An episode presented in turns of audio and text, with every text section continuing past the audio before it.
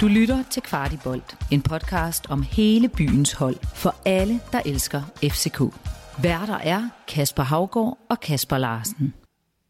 Så er det blevet den tid på året, hvor vi skal til at tale rygter, vi skal tale transfer, vi skal tale mulige transfer, og vi kommer til at tale formentlig om rigtig mange spillere, som aldrig nogensinde ender i FC København, men nogen kommer der til at ende i FC København. Kasper, lige først og fremmest, øh, Transfervinduet åbner her 5. januar. Det kører hæftigt frem til 31. januar. Det er vel øh, den tid på året, hvor du, øh, du også er en glad mand øh, øh, i forhold til det her med, med transfer og transferrygter. Hvad kommer der til at ske? Ja, altså, jeg, jeg troede jo faktisk, at vi skulle til at holde lidt juleferie nu her på Kvartibolt, og øh, at der var ro på, på kedlerne.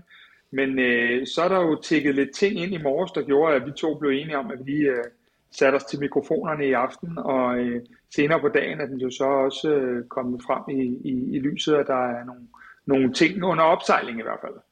Ja, der, vi skal i hvert fald i den udsendelse tale om et af de helt store rygter, som er nu, og hvad hedder det, som, som BT skriver, at øh, den 32-årige Albin Ekdal, svensker, øh, svensk landsholdsspiller, øh, spillende i Italien, er rygtet til FC København. Det kommer vi til at snakke meget mere om i, i dag. Så kommer vi også til at tage en stik ned til Holland, hvor vi skal tale med en journalist, i, øh, der er tilknyttet, hvad hedder det, en, et, et medie, der laver indhold omkring Ajax, øh, og vi skal høre, hvordan det egentlig går med Darami nede i Holland. Øh, han har svært ved at komme på holdet, og så må vi jo lige prøve at, at høre ham og, og trykke ham lidt på maven og se, om, om der var en mulighed for, at øh, Darami måske skulle lave noget andet på en lejeaftale øh, efter øh, nytår. Det kommer vi til at snakke med ham om. Men, men vi starter lige et sted, fordi alt det her, det er jo rygter og det er spekulationer. Men lad os lige prøve at starte et andet sted, Kasper, fordi i forhold til truppen, så er der i hvert fald noget, vi ved med sikkerhed, som ikke længere er rygter. Ja, det er jo blevet officielt i dag, at, øh, at vi nu øh, har skrevet øh, en øh, professionel kontrakt med øh, Emil og Oscar Højlund, øh, tvillinger, øh, og øh, hvis efternavnet klinger lidt øh, bekendt, så er de også øh, brødre til Rasmus, øh, begge to. Så øh, vi har fået to nye spillere, øh, som, som forløbig bliver nede på, på U19-holdet, Øh, Oscar skal starte fast på U19-holdet her på 1. januar, og Emil har, har været der lidt tid. Øh, og de har så fået kontrakt med FC København og blevet præsenteret inde i, i parken i, i dag, eller fået forlænget de ungdomskontrakter, de jo retteligt har lige nu. Men øh, tre Højlundbrødre i, i, i København, det er, jo, det er jo lidt vildt. Hvad er, øh, jeg ved jo, du, du kender jo lidt til Højlund-familien her, og du, og du har jo også set øh, de to unge øh, Højlunder, som vi jo andre ikke kender så meget nu, en del gange spille for, for uholdene. Hvad er det for to spillere, som FC København har signet med? Altså først, først og fremmest så bliver vi jo nødt til med, med et smil på læben at sige, at det, det vel er en reel verdenspremiere det her. Øh, det ved jeg, der er andre, der tager patent på, men, øh, men, men vi skal da også have lov at være med på en, en verdenspremiere. Men hvis jeg ellers lige sådan skal kigge i mine noter og, og, og sætte lidt ord på spillerne, så øh, Emil han er en 9'er slash 10'er, en øh, klog spiller, en god all-round øh, fodboldspiller, som i type og stil måske kan minde en lille smule om Jonas, altså Jonas Vind, øh, netop med både at kunne spille den der fremtrukne nier, men også kan komme lidt ned i banen og være mere med i spillet. Han har et par gange her i, i efteråret også øh, spillet lidt på 8'eren, øh, og det gør man jo øh, nede på uholdene for, at øh, de får nogle andre relationelle færdigheder ved, og øh, jeg ved også, at Ori Oskarsson har spillet den plads. Han er, han er ret komplet, og øh, hvis nogen ellers har øh, gået ind på FCK TV og set interviewet, så kan de jo se, at, øh, at han i hvert fald spiser sin, øh, sin havregryn øh, op om øh, morgenen. Så øh, en rigtig spændende og, og fysisk stærk pakke, øh, men en lidt anden type end, end, end Rasmus, øh, uden at der altid skal gå sammenligning i, i de brødre der. Øh, hvis du så kigger mere på Oscar, så er han en lidt anden type. Øh, hårdt arbejdende, øh, box-to-box spiller, øh, Sidst jeg så ham, er der sådan en lille sjov historie omkring, at han, øh, han, han, hvad hedder det, han får øh, næseblod efter 10 minutter, spiller med anførbindet, og øh, dommeren beder ham jo så om at, at forlade banen. Og hvad hedder det, det synes Oscar egentlig er noget pis, fordi han vil jo bare spille videre, men sådan er reglerne jo herhjemme, men når man bløder, så skal man ud. Han kommer lige ud og bliver lappet sammen, og første gang han kommer ind igen, så smækker han i en ny takling. Det siger vist sådan rimelig meget godt om, om den måde, han, øh, han øh, hvad hedder det, øh, spiller på. Øhm, han er også god på kuglen, og så har han øh, været en lille smule ramt af nogle skader, men er kommet rigtig, rigtig stærkt igen, øh, og er nu også klar til at tage, efter at have været anfører på U17-holdet, til at tage det næste skridt op på, på U19-holdet nu. Så en rigtig spændende øh, box-to-box-spiller. Derudover så ligger der noget andet i den her signing, som jeg synes er lidt interessant. Nu har vi øh, lige haft nogle islændinge, vi har også haft nogle islændinge på besøg, men vi taler så meget, og vi to har talt om hele året, om den der Københavner-DNA og FC København-DNA. Øh, nu får vi endnu to FCK-fans øh, tilknyttet. Man skal selvfølgelig være god nok for at spille FC København, og det er de her to gutter jo øh, klart vurderet til at være. Men så er det bare endnu federe, øh, at, når vi leder efter den der DNA, at jo flere vi har øh, af, af vores egne københavnerdrenge, jo stærkere står DNA'et. Og, og uden at vi skal blive julesentimentale, så får jeg stadig den der øh, tår i øjnene følelse over, hvor mange stærke FC København øh, drenge, der løber og spiller fodbold med deres venner, men stadigvæk med en kæmpe kvalitet. Det synes jeg er vildt fedt. Nu blev storbror Rasmus jo rykket op i førsteholdstruppen her til sommer. Øh, han har fået en, en del kampe, men spiller jo stadig sådan en, lidt en perifær rolle i, i, i FC København. Øh, hvor langt er de her øh, mindre øh, søskende for at, for at blive tilknyttet første, førsteholdet? Ah, de, de, er, de, de er jo et stykke fra, man kan sige, hvis vi starter bagfra med, med, med Oscar, som vi lige har snakket om, øh, så er Oscar jo først nu øh, rykket op på U19-holdet, så, så mit, mit bedste bud er, at der i hvert fald går et års tid nu, hvor han skal etablere sig på U19-holdet og, og fortsætte sin fine udvikling, inden han bliver en del af truppen. Øh, I forhold til Emil, øh, så er der jo en del ting, en del puslespil, man skal kigge på. Hvad sker der med, med Ori? Øh, hvad sker der med Jonas? Øh, og Emil skal i hvert fald også lige minimum have et halvt, og måske et helt år, det ved jeg ikke helt i forhold til, at, han skal op og, og, og, og lege med de store drenge. Men det vi nok vil se, øh, specielt for Emils vedkommende, det er jo det der med, som vi også har set med Rooney og Elias og så videre, at de bliver brugt lidt mere i træningen efterhånden, øh, inden de skal op. Og det er jo enormt spændende, fordi øh, det er jo så der, at vi, vi nogle gange også, der står og ser træningen, får lov til at kigge, hvor, hvor langt er de fra at kunne begå sig på det niveau, Øh, og det er der, hvor spillerne også selv øh, vender sig til, øh, til, øh, til niveauet.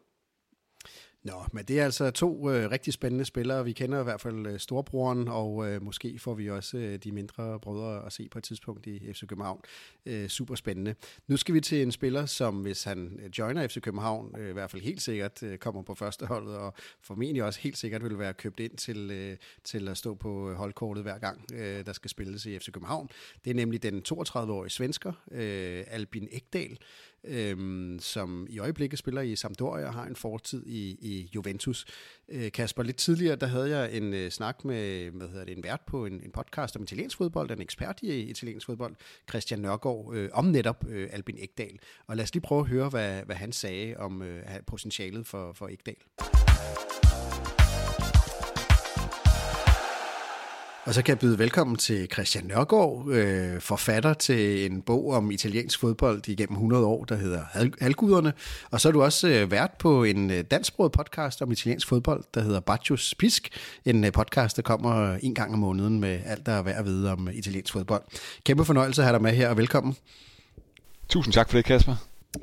Vi skal jo tale lidt om øh, en svensker, og derfor er det selvfølgelig mærkeligt at være dig med, men det er det så alligevel ikke, fordi du er jo ekspert i italiensk fodbold. Og Albin Ekdal, øh, 32 år, og har jo spillet mange år i Italien. Han spiller jo for øh, Sampdoria lige i øjeblikket, og har også tidligere et, øh, en, en, en fortid i, i Juventus. Hvad er Albin Ekdal for en, for en spiller? Jamen, Albin Ekdal er en, øh, hvad kan man sige, sådan en del af motorrummet øh, på Sampdorias mandskab. Det er en spiller, der spiller mange kampe. Altså, jeg var, jeg var tilbage lige at se, hvor mange kampe han egentlig har spillet for Sampdoria de sidste par sæsoner. Og han spiller konsekvent over 30 kampe på en sæson. Så han, øh, han, er, han er, man kan godt sige, at han er en spiller, der ikke går så let i stykker. Når det så er sagt, så er der faktisk sket det her til aften for en times tid siden, at han er udgået med en, øh, med en skade i det 37. minut af den her Serie A-kamp mellem Sampdoria og AS Roma. Så hvis jeg, øh, hvis jeg er FCK, skal vi lige holde øje med den her øh, det, skadens omfang. Jeg, jeg ved præcis ikke, hvad det er, der, der er sket.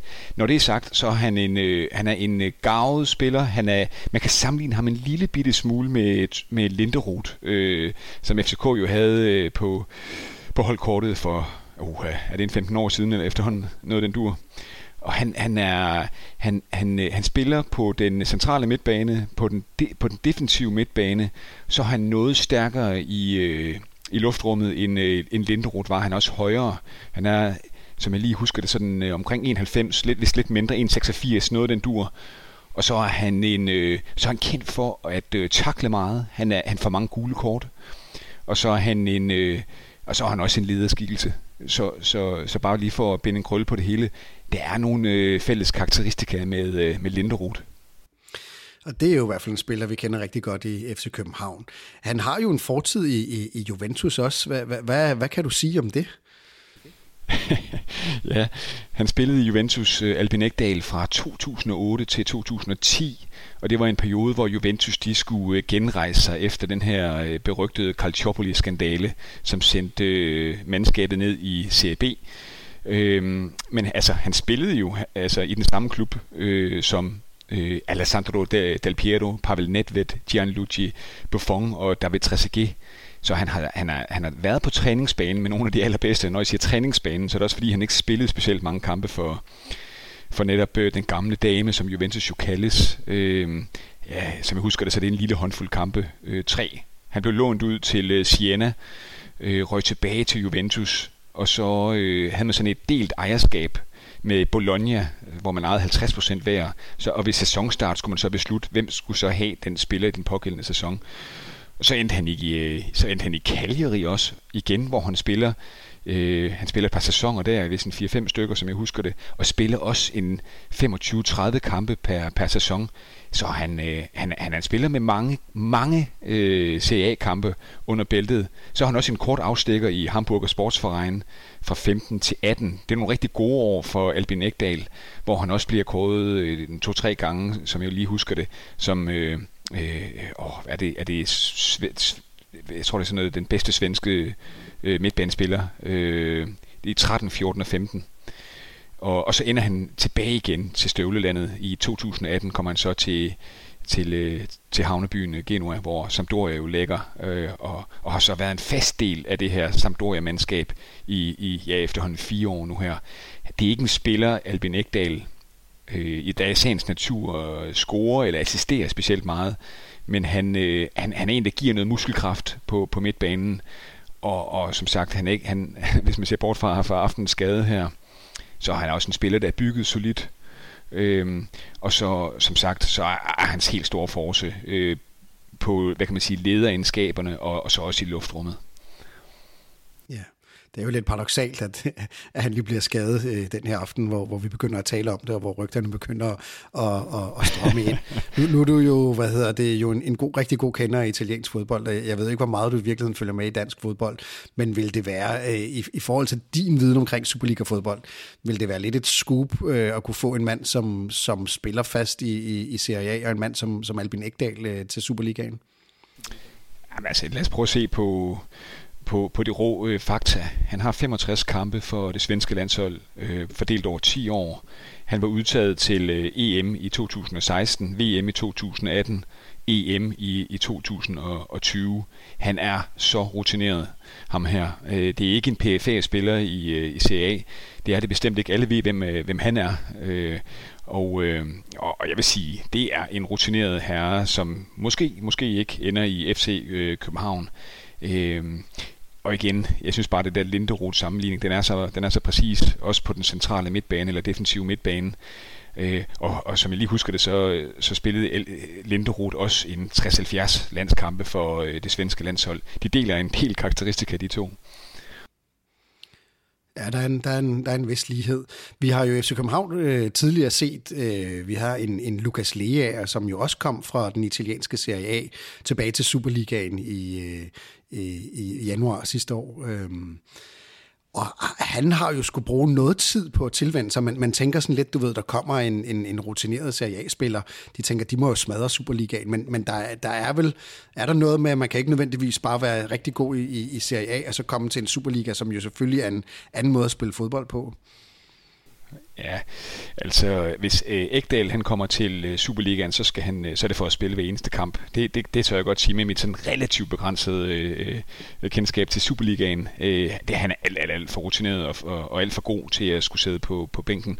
Og, og så er det jo lykkedes ham, modsat rigtig mange andre skandinaviske spillere, at, øh, hvad kan man sige, Øh, blive en, øh, en fast del af Serie A. Det er ikke et let land at spille i. Øh, man kan spørge mange danske spillere, øh, også i Serie B for den sags skyld, der er der også en del danskere i øjeblikket. Men det lykkedes ham at, at, at, at bryde lydmuren, så at sige, øh, og, og, og, og er dag en, en meget respekteret midtbanespiller i, i Sampdoria. Så, så det, er, det er en spændende spiller, FC København de måske øh, har, har, har i sinde at, at hente. Nu må vi altså lige se med den der skade der. Ja, den er lidt bekymret for. Han udgik efter 37 minutter, og øh, det er fuldstændig uklart for mig, hvad, hvad der er sket. Den, kampen lige slut nu her. Ja, så vi ved ikke så meget om det. Øh, Christian Nørgaard, tusind tak, fordi du vil hjælpe os med at gøre, øh, gøre os klogere på Albin Ekdal, øh, og også hans forhold til italiensk fodbold. Som man kan høre, så er du jo rigtig viden omkring italiensk fodbold, så jeg lægger et, øh, et link til jeres øh, øvrigt udmærket podcast, øh, Bajos Pisk, nede i kommentaren her under, under YouTube-videoen. Så hvis man har en lille smule interesse for italiensk fodbold, så er det podcasten, man skal, man skal lytte til. Tak skal du have, Kasper. Der ligger et frisk. Tak skal du have. Ja, der ligger en helt frisk optaget udsendelse. Tusind tak skal du have for det. Ja, Kasper, vi hører her øh, uh, Ægdal, en lederfigur uh, med hår på brystet, rigtig meget erfaring for en, uh, for en, jo en fremragende liga. Hvad, hvad, hvad siger du selv, uh, når du ligesom kigger lidt på, på, på Albin Ægdal og det, du også hører her? Altså, er det det oplagt køb for, for FC København? Der er jo to dele i det her. Det ene er, øh, er det oplagt i forhold til positionen? Nej, måske ikke 100%, men er det oplagt i forhold til kvaliteten? Ja, det er det i hvert fald. Øh, hvad hedder det? Nu hører vi selv øh, Christian så fint sammenligne ham med, med Tobias Linderoth, og øh, jeg, jeg, jeg tror godt, vi alle sammen kan huske, både os, der dengang så lidt af træningen, men så sandelig også kampene, øh, hvordan at det var en, en, en figur, der simpelthen ligegyldigt, om vi førte 4-0, så øh, var han nede ved hjørnefladet og takle. Øh, og, og en kæmpe lederskikkelse. Og det er lidt det samme, øh, når man, jeg har ikke fulgt den her karriere fuldstændig, men, men når man sådan har fulgt ham på afstand, øh, så, så er det lidt det samme her, vi får enormt meget karisma, enormt meget øh, lederegenskaber og, og ting, vi måske også har talt lidt om i podcasten, der har manglet en gang imellem ryggraden til at bære, nu har vi lige talt om, om, om, om Højlundbrødrene, men ryggraden til at bære nogle af de lidt øh, yngre spillere, vi har, og lære fra sig i hverdagen også, også i forhold til træningskulturen. Så på alle måder vil det her være en, øh, en wow-signing, det vil det. Altså man kan sige, der er jo noget øh, FC København klassik over det, altså når man hører sammenligningen med Linderoth, en viseanfører øh, på det svenske landshold, altså en, en skandinavisk spiller, som bare er øh, stærk og en lederfigur og kan gå ind og være med til at sætte en retning.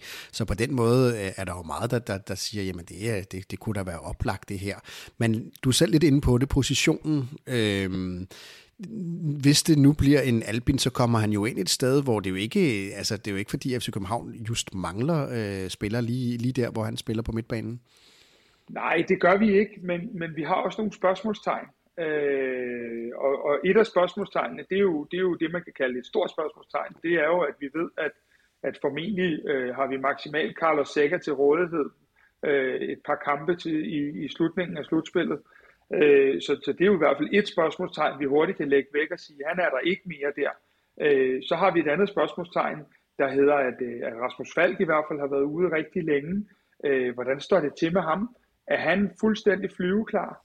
Øh, og så har vi jo det, at vi har, øh, som jeg ser det i hvert fald, to salgsobjekter.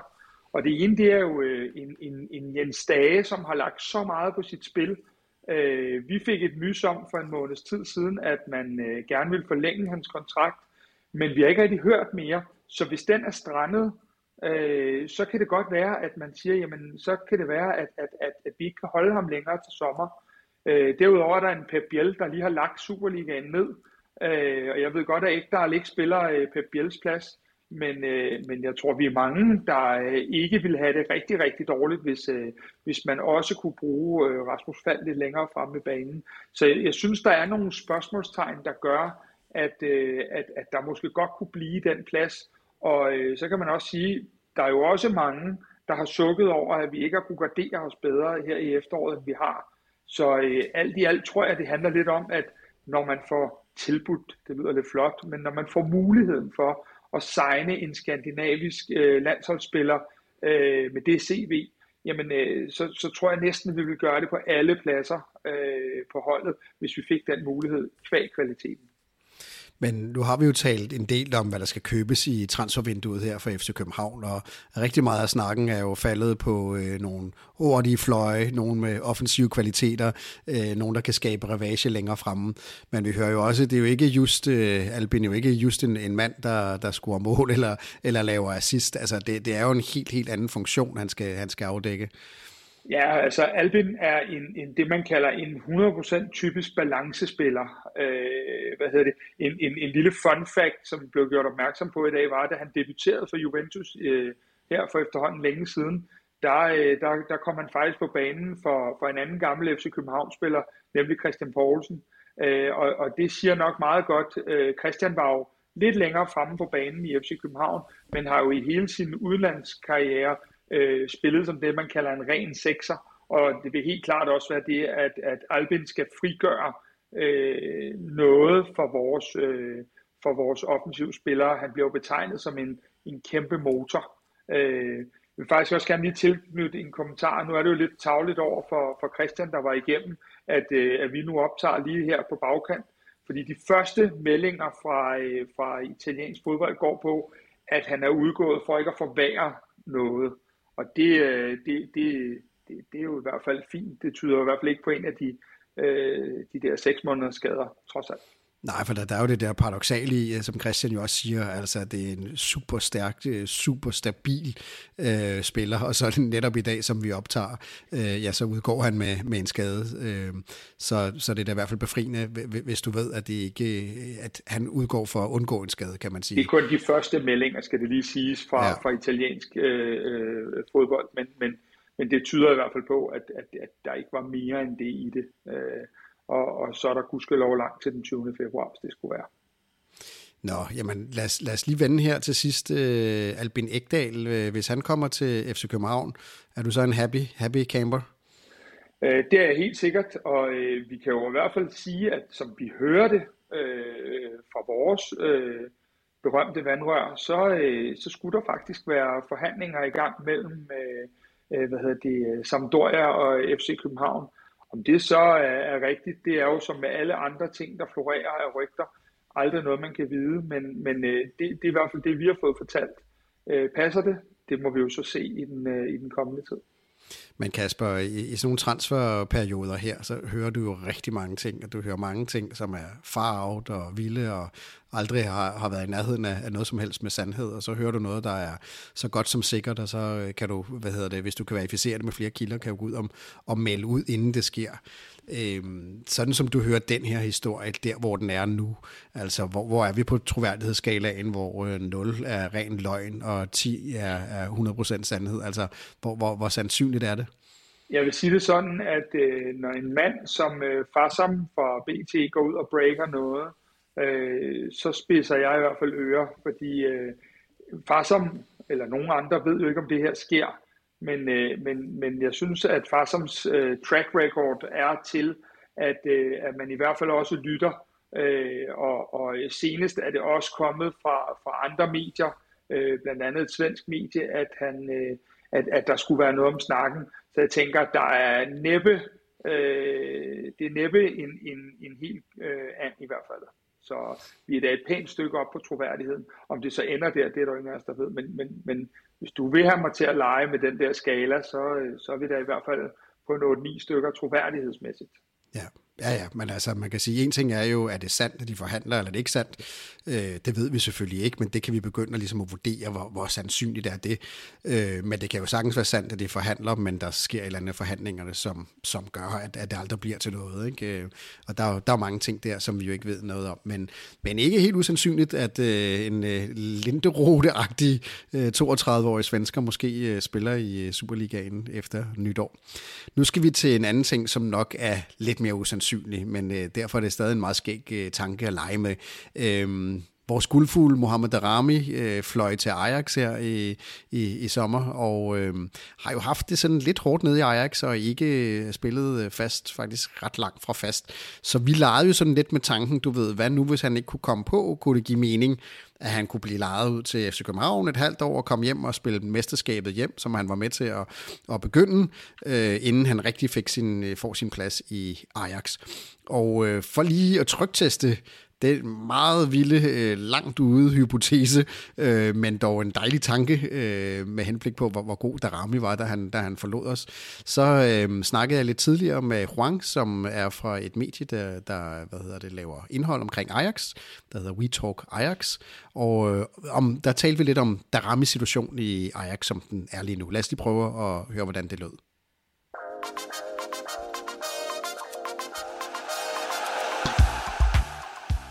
And welcome, Juan, from the Ajax Media. We talk uh, Ajax. Um, you are live from Amsterdam. Welcome. Thank you for having me. We're going to talk a little bit about to you about uh, Mohamed Darami and his performance in Ajax. He he, he switched to Ajax from from Copenhagen uh, this summer. How has I, how has uh, Darami's time time in Ajax been?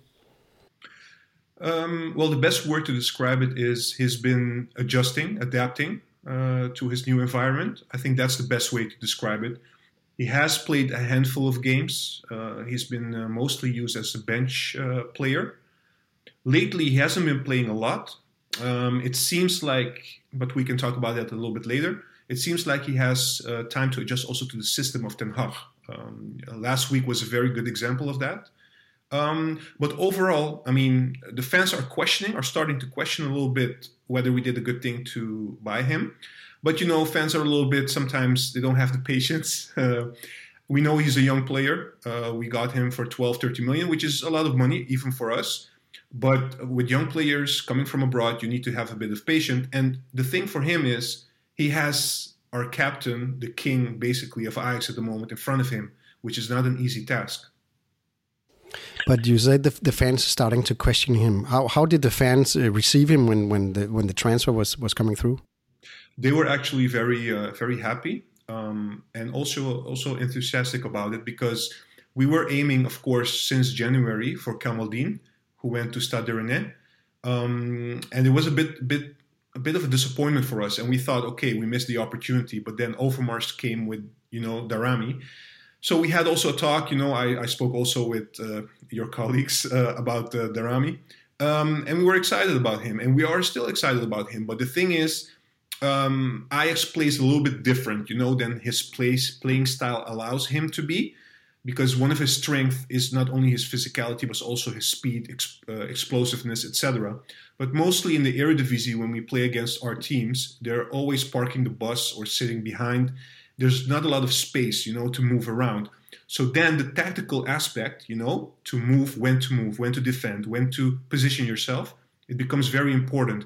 And it seems like, well, actually, it is like this. He needs time to adapt to this uh, still. So, so is it a question about him adapting or adapting to the tactics, or is it the the quality? Uh, is, has has he has the qualities to adapt to this sort of way you play, or is it? Um, do you think he will? It's too low. No, this is very difficult yet because he's a young player with potential. Um, and you know, when I talked also before, and I've learned from his experiences in Copenhagen, it took some time for him also to cope with the first team. I think, and he also said that in the interview a couple of weeks ago that for him it's a bit hard now you know because sometimes he doesn't play for two or three weeks and then suddenly he has to play or he has to come in uh, for a young player that's difficult especially in a new team new system so i i personally understand where he's coming from uh, we have to have patience with him. And the thing is, we signed him for a reason for five years as well. So uh, we have to have patience with him. Um, and I think Ten Hag is also patient with him. And he's, I mean, last week we, we played against amateurs for the cup. Uh, he was allowed to start the game. But you saw a couple of times that he came to Ten Hag, and Ten Hag was really, I mean, it was, everybody could see it. He was explaining to him certain things, what to do. And I think he has the capabilities but he has to channel it in the right way still. Um, sometimes he looks a little bit too eager, too wild, sometimes even. He has to be a little bit more composed, but these things come with age, honestly, and with experience. So I'm honestly not that, um, how do you call it? I don't have a lot of doubt, you know, even though he hasn't played a lot. Um, I think it will be fine. But maybe this year we should take it as, you know, this year is uh, more like he has to get ready, he has to get you know, like acquainted with the system, how we play, etc., etc. Just getting experience under his belt. How is his relationship with um, the coach and his teammates? It's a good question. Uh, difficult to answer, of course, but um, I think it's good. Uh, I know Ten Hag was very positive about him, even in the beginning. Um, he came in, the first time he came in from the bench, we played against Cambuur. Uh, we won 9 0, which is crazy. Uh, and he scored a goal and he gave an assist. And everybody, even the fans, everybody was very happy. And Ten Hag actually praised him for this. Um, I have to say, like I said, the last few weeks he's been struggling a little bit more. It ha- maybe it has to do with the fact he hasn't played a lot. You know, sometimes you drop in level. Uh, we also saw him play for Young Ajax, which is the um, under 23s basically. And the thing in Holland, I don't know how it works in Denmark, but um, the young uh, the young Ajax squad, the under 23s, they played actually a division lower than where Ajax plays. So it's still a very good level. And uh, there are a couple of rules, of course, because you cannot let everybody play. But if you're young, like Daramy is, he's now 19, he will be 20 in a couple of weeks, I think, uh, or two weeks, I think. So he's allowed to play like, uh, he has a cap like 18 matches. He can play 18 games with young Ajax in a season. Um, so yes, he's not playing with the first team, but he is still lately he's being put at young Ajax to get at least the match fitness up. And, and also with young Ajax, you play a little bit similar in terms of the system as the first squad. So still, it's experience for him.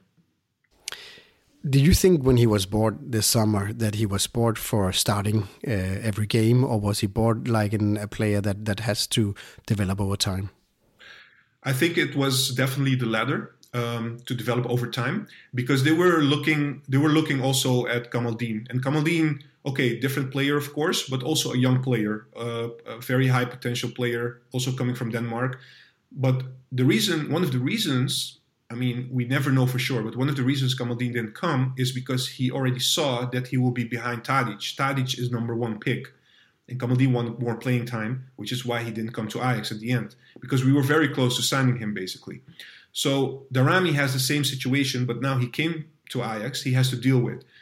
Tadic will always be number one choice. Um, as far, I mean, it's unquestionable actually, but Darami can get very close to that level of competing and getting more time and getting better because Tadic also has the possibility of being rotated as a center forward or as a striker. So that will free up some space for him to play on the left wing side. But definitely he's for the for the future, and also it shows because we signed him for five years. So so the club still believes in him. Absolutely, yeah, absolutely. And now there's an open transfer uh, market. Um, is is there any rumors that that um, that Ajax will buy players that, that might compete uh, where where Daramy is playing on the field? Yes, there is one player being uh, being talked about a lot. Actually, one Ajax has been chasing him for quite some time. Bergwijn from Spurs, um, who plays his favorite position is on the left wing side, but he can play also on the right wing side. Of course, he's a very versatile player, but of course, in his development and experience, he's a little bit further than uh, Daramy. But again, it's not very sure whether we can attain his services because he's a very expensive player and our team is already pretty crowded in the attacking, you know, um, attacking line basically. Um, the other rumor is, which might be in the benefit of Darami a little bit, um, although they don't play the same position, but sometimes Neres is also playing on the left wing side. as a, as you know as um, as a second choice. Uh, Neres has been rumored a little bit. Uh, maybe he, if, if a good bid comes in January, he could leave. Uh, but Ajax doesn't usually like, you know, like um, letting players go in January. So what people are starting to talk about here in Copenhagen, and uh, that's also why, why why we're doing this interview with you to to understand Darami's situation in Ajax is like if he's pretty far from from from starting in in, in each game in, in Ajax, could there be a possibility that Ajax would um, maybe loan him out or, um, for a while until he mature? Yeah, I think I think that would not be a good idea. Um, the reason for this is that in the past when Ajax, uh, because Ajax has loaned players out, and when they came back, uh, there are only a few players that really made it in the squad. Uh, most of them, when they go play for other teams um, and they come back, they just don't, you know, they don't come to the first team or they get sold, etc. The reason for this being that at Ajax there is a very specific system of playing. Um, other teams don't play exactly like Ajax plays, so it demands tactically, it demands certain uh, you know, like knowledge, discipline, etc. Uh, maybe you can, of course, get better. I mean, uh, physically or experience, but in terms of tactics, it won't benefit the player if he goes play abroad and comes back. So, and I don't think they will do that with Darami, especially in the first season. Um, and maybe, and, and sometimes loaning him out is not a good sign, as I said, because when you loan out a player, it's not it means basically you're not in their you're not in the plans anymore of, of the coach so basically so if Ajax still believes in the Rami, the loan is not uh, going to be uh, coming up this uh, this winter correct yeah Juan uh, from We Talk Ajax, um, it was a, fantastic pleasure uh, talking to you. Uh, thank you very much for giving us some insights on what's happening in, in Holland at the moment. Anytime. Thank you so much for having me. Ja, Kasper, en øh, Darami, en øh, FC København-darling, en FC København-dreng, øh, som jo har det lidt svært i, i øh, Ajax lige i øjeblikket. Øh, det er da en skæg tanke at lege med, at øh, han kunne eventuelt blive lejet ud til FC København, spille øh, mesterskabet hjem, og så var han, øh, havde han fået lidt mere hår på brystet og kunne vende tilbage og få en fremragende karriere i, i udlandet det var, øh, det, det, det har jo, altså man kan sige, øh, tanken øh, øh, sad vi jo og hyggesnakkede om inden en FCK-kamp her øh, for en måneds tid siden, fordi at vi blev ved med at se, at, at det gik den gale vej for vores øh, rigtig gode ven Mo. Øh, så har vi jo hele det efteråret tænkt over, at vi, vi skulle ned og have en snak med Ajax omkring, hvordan rigets tilstand egentlig var. Øh, men noget af det, jeg hæfter mig ved, han siger, øh, Juan, det er jo det der med, at, at Ajax låner ikke så ofte spillerne ud, fordi at de har et meget specielt system, og det er egentlig at det, der tager tid at lære øh, for de nye spillere, og deres historik med at lege ud er ikke øh, særlig god. Egentlig lidt på, på linje med os selv, som heller ikke har mere end, end ganske få succeshistorier fra øh, spillere, der har været lejet ud. Øh, noget af, af, af vores øh, hyggetanke gik jo mere på, at, øh, at, at, at der var så mange foran ham efterhånden, at, at vi havde svært ved at se, at han måske fik spilletiden, og det derfor var i Ajax's øh, ånd. Men øh, man kan sammenligne ham på et punkt lidt med Haukan Haraldsson, øh, og så tænker folk, at han nu er blevet helt skør, og det kan selvfølgelig godt være, men det der med, at vi gav Haukan en, en femårig kontrakt i stedet for en fireårig, øh, det, det var der jo en, øh, eller også så det en fireårig i forhold til en treårig, de andre fik, der rykkede op. Men det er der en grund til. Det er jo fordi, at man synes, der er nogle ting, der mangler lidt mere på spilleren, øh, og man, man ser, at det kan tage lidt længere tid, før man får det forløst. Og det er jo så den vurdering, de har lavet på, øh, på Motorami, øh, hvad hedder det, øh. og, og øh, det lyder jo i hvert fald på Huang ikke til, at, øh, at, at han lige skal misse et halvt år, selvom at det muligvis for os herhjemme kunne give god mening, at han lige spillede et, et guld, guld hjem og, og fik øh, lektier for under to som han kunne bruge nede i Ajax, men hvis det er nogle systemmæssige ting, så er det nok øh, svært, at vi kan give ham præcis det, de, øh, de søger, desværre. Ja, man kan sige, øh, at FC København kunne jo godt, øh, i hvert fald i det tider i løbet af efteråret, have brugt noget, nogle af de kvaliteter, som, som, han, virkelig, øh, som, som han virkelig bibragte. Øhm, han valgte jo desværre at tage afsted allerede. Vi, vi var nok mange, der havde håbet, at han måske lige gav den et år øh, i FC København, inden han virkelig skulle ud og erobre verden er det lidt et tegn på, at han måske øh, tog lidt for tidligt afsted? Altså, at han godt kunne have brugt det år i København til at modnes, og også selvfølgelig også hjælpe os med at spille mesterskabet hjem? Jamen altså, det, det vil jeg til enhver tid påstå, at du har ret i, fordi øh, man kan sige, at det tog så lang tid for ham at, at blive integreret på første holdet her. Øh, vi, vi blev jo ved med at se det der talent. Vi var lige ved at få i gang, og så gik det lidt tilbage. Vi var lige ved at få ham i gang, og så gik det lidt tilbage. Så spillede han de der 5-7 fuldstændig magiske kampe, øh, og så tog han afsted. Og nu kan vi se, at nu tager det tid for ham igen at adoptere sig til noget nyt. Jeg er jo på hans vegne en lille smule skuffet over, at når man ser den hollandske kamp, eller liga, og, og vores ven Frank selv nævner øh, de der 9-0 kampe, som vi desværre ser i jeres næsten hvert år, øh, at han ikke har kunne tiltvinge sig en, øh, flere minutter i nogle af de lidt mindre Ajax-kampe. Det har nok været der, hvor jeg har sådan begyndt at tænke, af, den, øh, den er ikke helt god. Øhm, og at han har skulle ned og, og vende øh, Young Ajax dernede, det havde jeg nok heller ikke forestillet mig. Jeg havde forestillet mig, at der var minutter nok til ham, især fordi Ajax også er i en situation ligesom os, at de spiller hver tredje dag. Så på den måde er det den del af det, der har skuffet mig. Jeg havde ikke forventet, at han havde startet ind i Champions League og PSV Feyenoord-kampene, men jeg havde nok forventet, at han havde haft lidt flere minutter mod de lidt blødere modstandere. Og der synes jeg, at der har været lidt tegn på, at han er røget lidt for langt om i køen. Og derfor kunne vi to begynde godt nok over en øl eller lignende og, og, og øh, grine lidt over omkring, kunne det være noget. Øh, men desværre er de svar, Frank giver, jo i hvert fald med til at afkræfte en del af det, det, øh, det må man sige desværre. Nå, men øh, vi kan i hvert fald nok godt love alle, der ser med derude, at der kommer til at være rigtig godt gang i gryden, der hedder transferrygter, øh, transfersnak, øh, transferdebat, øh, og det vil der være helt frem til, til 31. januar. Og vi kan vel også godt love, at øh, folk, at vi følger det rigtig øh, tæt og intenst. Og når der kommer rygter, og når der sker nyt, så skal vi nok love, at vi prøver at gøre jer klogere på, øh, på processen i det, øh, og selvfølgelig også de spillere, der, der kommer til at, at komme op og vinde, og prøve at lave en analyse af, hvad det er for nogle spillere, og så selvfølgelig også prøve at, at, at verificere, altså hvor, hvor, hvad er sandt og hvad er ikke sandt, øh, og, og hvad er, hvad er realistisk og hvad er helt urealistisk. Så øhm, vi kan i hvert fald love, at i vores Facebook-gruppe er der fuld gang i debatten om transfer. Så hvis du ikke følger Kvartibold på Facebook, så er der en gruppe, hvor man kan snakke kvalificeret omkring FC København, og der kommer vi i hvert fald til at dække, øh, hvad der sker.